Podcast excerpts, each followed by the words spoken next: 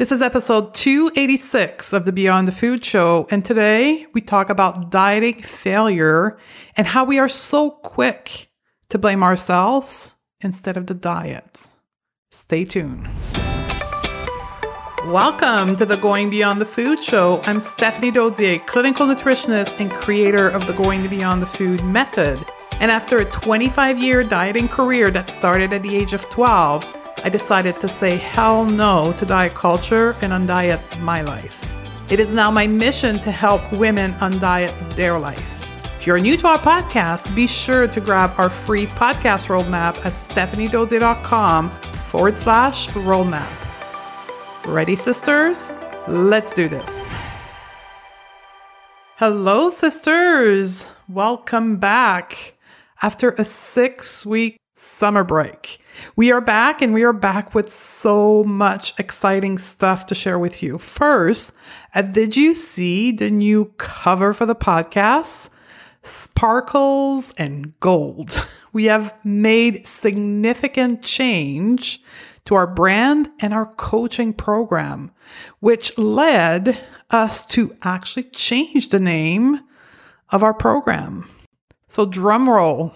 What was known as Conquer and Thrive is now titled Undiet Your Life. After nine months of leading women through Conquer and Thrive and upgrading our content and upgrading our methodology, it became evident that the transformation resulting from our program was way beyond the food and body image. It was their whole life. Why? Because of the integration of a mindset and belief course in our program when we first launched Conquer and Thrive.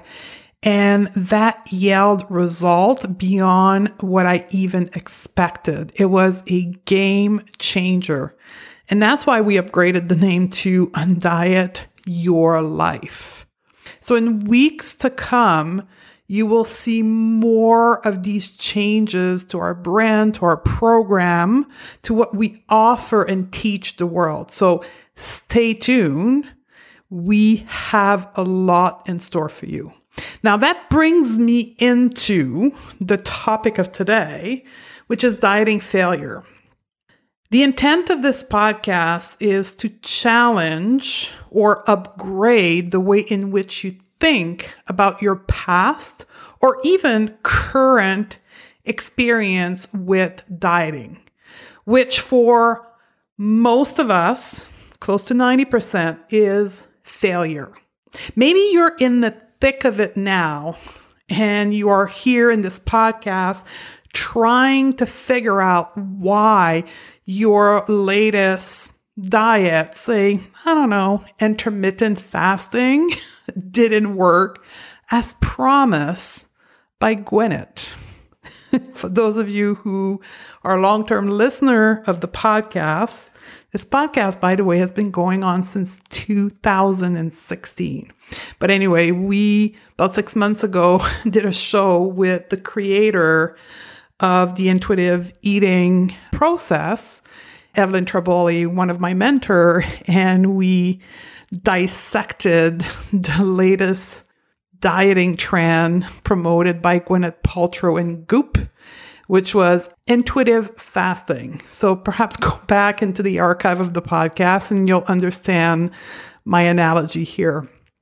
But that you are in the thick of it now, or that you no longer diet, but still kind of hold the grudge against yourself that maybe if you had tried harder, you could have been the elusive 1% of people for whom it worked.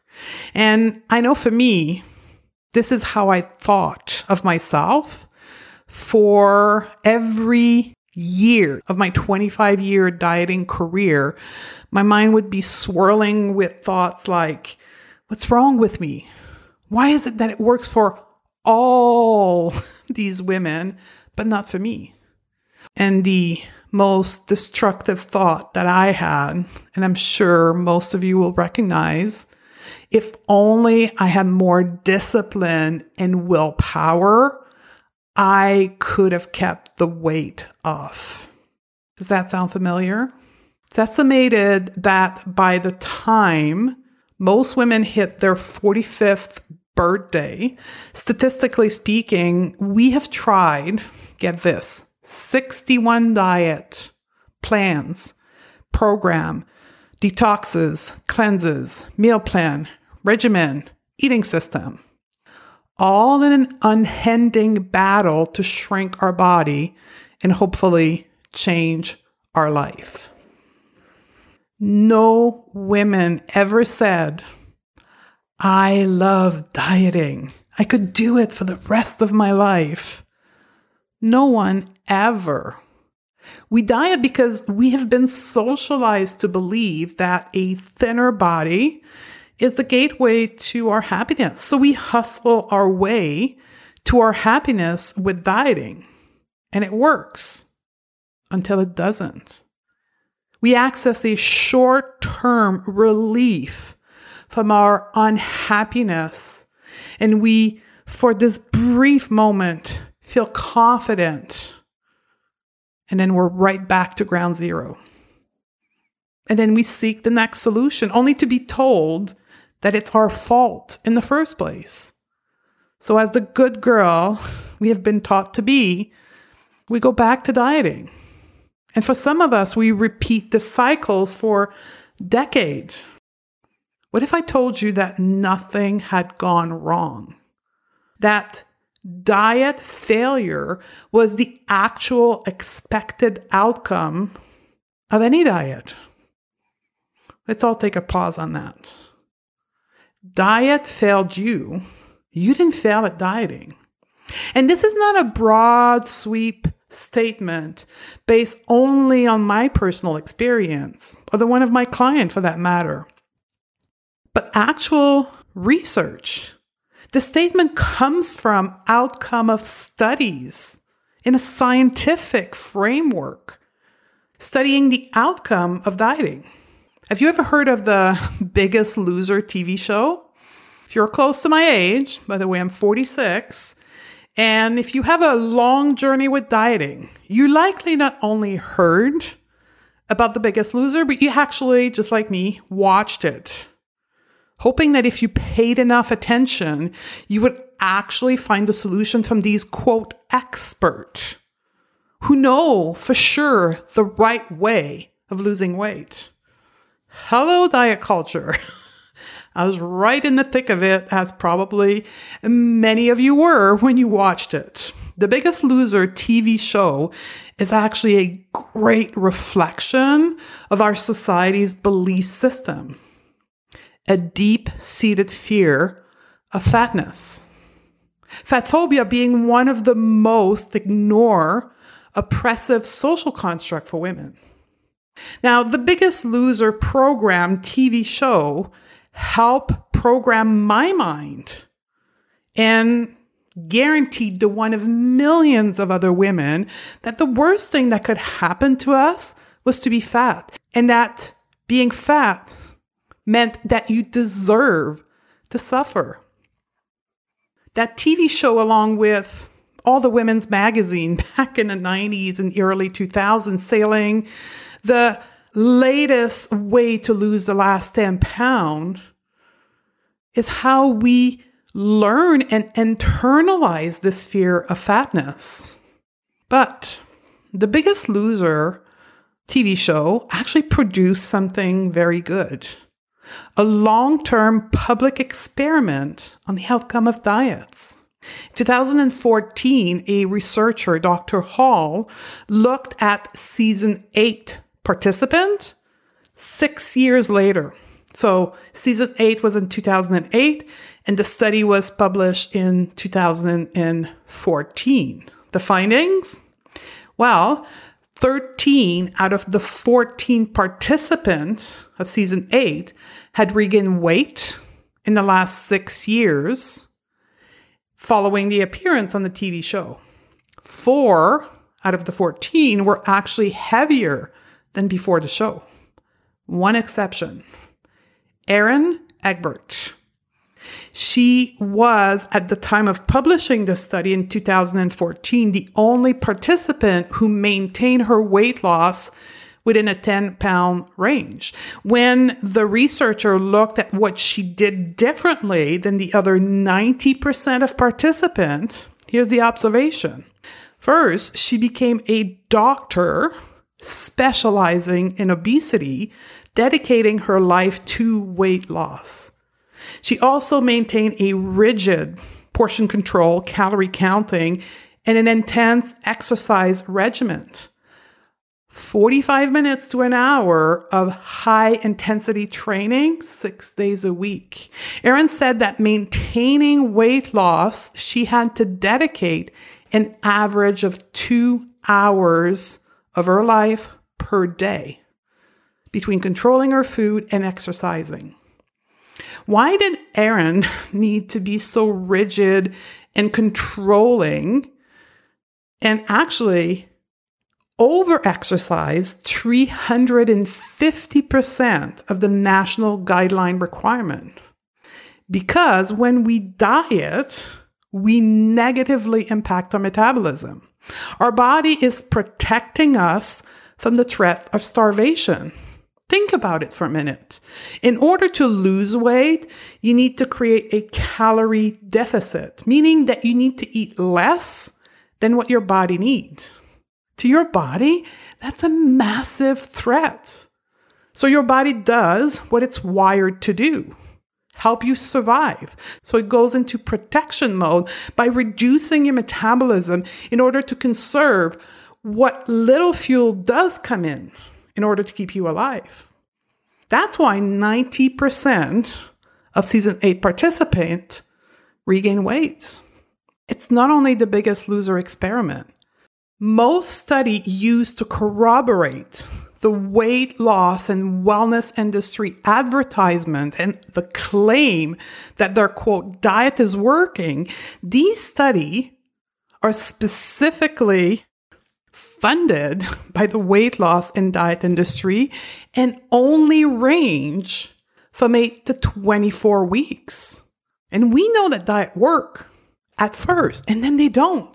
And then all of a sudden when we start paying attention to long term study, we realize that it's not only us, it's everyone. Here's more facts for your brain. A large study published in April of 2007 in the Journal of American Psychology showed that pretty much any diet works. People lose an average 5 to 10% of their weight on any diet, but then the weight comes back. Just like the biggest loser experiment, one to two thirds of people on diet regain more weight that they lost within four to five years. And the author of the study, Dr. Mann, said that the result may actually be significantly higher than 66%. The reason for that is that most study are self-reported, meaning that rather than the participant coming in and have actually their weight measured on a scale by an independent party, the participant report in their own weight. And there's a very low follow up rate. More than 50% of people never complete a study. Why? The shame, the shame of being part of a study about weight loss and not, quote, being successful. Here's another area where diet fails us. Another large study with 19,000 participants over a four year period found that one of the best predictor of weight gain over the four year was having lost weight on a diet at some point during the years before the study. Here's another way into which diet fails us. Evidence suggests that repeatedly losing and gaining weight is linked to cardiovascular disease, stroke, diabetes, and altered immune function, all in the name of being smaller. Let's all take a deep breath now. I fully realize that this is a lot of data and science. Why do I share so much data and science? One word cognitive bias. As women in Western society, we have been indoctrinated to believe that diet do work and that if they don't, we are the problem. In order for us, for you to begin the process of changing this belief that diet do work, one of the most effective way is bringing undeniable facts to the table. Not facts given to us by the diet industry, but actual neutral scientific evidence. Concrete factual evidence is a great negotiator in order to change our belief system. So, sisters, it's a fact. You didn't fail dieting, diet failed you. I know for me, when I finally accepted this fact, it's when I opened myself to discover what would really work for me in my chase for happiness. And I would invite you to ask yourself the same question I had to ask myself. Why is it that in all other area of my life, I was able to question the process I use in order to achieve a goal, not myself. What was different about weight loss than, for an example, any other goals at work? If I had a failure at work, I wouldn't question myself. I would go back and ask what happened in the process, change the process, and get a different result. But I never did that for weight loss. Why did I place the blame, the fault on me instead of looking rationally at the effectiveness of dieting? That's when I realized that there was a hell of a lot more at play here than the simple desire to lose weight. I was chasing something else, something that was never going to be achieved via dieting. I was chasing peace. I was chasing confidence and ultimately my self worth via the size of my body. And not something I chose to consciously do, but something that I did unconsciously by default because I had been taught to do so. Here's the thing I was chasing something, my self worth, that I already had. I was worthy, I was valuable. And that word and value is innate to all human, including women who don't quote fit the thin ideal. Every human being is born worthy and valuable. So, how did I got to believe that I needed to earn my value into the world? One word diet culture. And maybe a second word patriarchy. Patriarchy and diet culture, two belief system designed to oppress women into a certain way of living. The reason why I was suffering wasn't that the layer of fat on my body was too, quote, big, but instead because my learned belief system wasn't aligned with the truth of who I was. Hear me out on this. There is nothing wrong with us. We didn't fail at dieting. We don't need more self discipline or willpower. What we need is to deprogram the belief system from diet culture out of our mind and instead embark new belief that will create the result that we want in our life. Peace, confidence, liberation is what we are seeking liberation from a belief system that doesn't give us what we want. If you want to learn, or rather, would I say, unlearn diet culture and relearn how to say, believe in yourself, engage with your body neutrally or perhaps eat normally, then join us inside of Undiet Your Life. That's what we do. Our proprietary methodology, going beyond the food, has one goal to do just that, to go beyond the food. That's what it means to go beyond the food.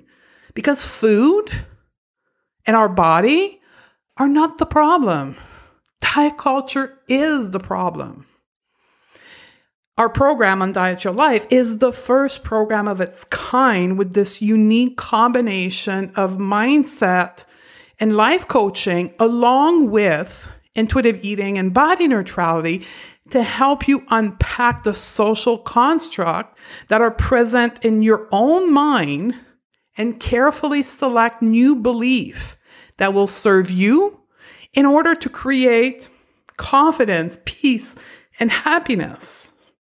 If this calls your name and you want to do this work, you want to work with us, join us inside of Undiet Your Life, you can go to the link in the show note or at stephaniedodier.com forward slash join. Sisters, I love you and I'll see you on the next episode.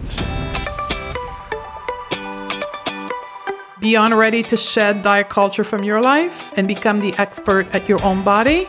Awesome. Then you need to join Undiet Your Life program go to stephaniedodier.com forward slash join and join us now. Undiet Your Life is the first program of its kind with the unique combination of mindset, life coaching with intuitive eating and body image. Find your freedom, reclaim your power, and take control of your time so you can refocus on what really matter to you. Join Undiet Your Life at stephaniedodier.com forward slash join, and I'll see you on the other side.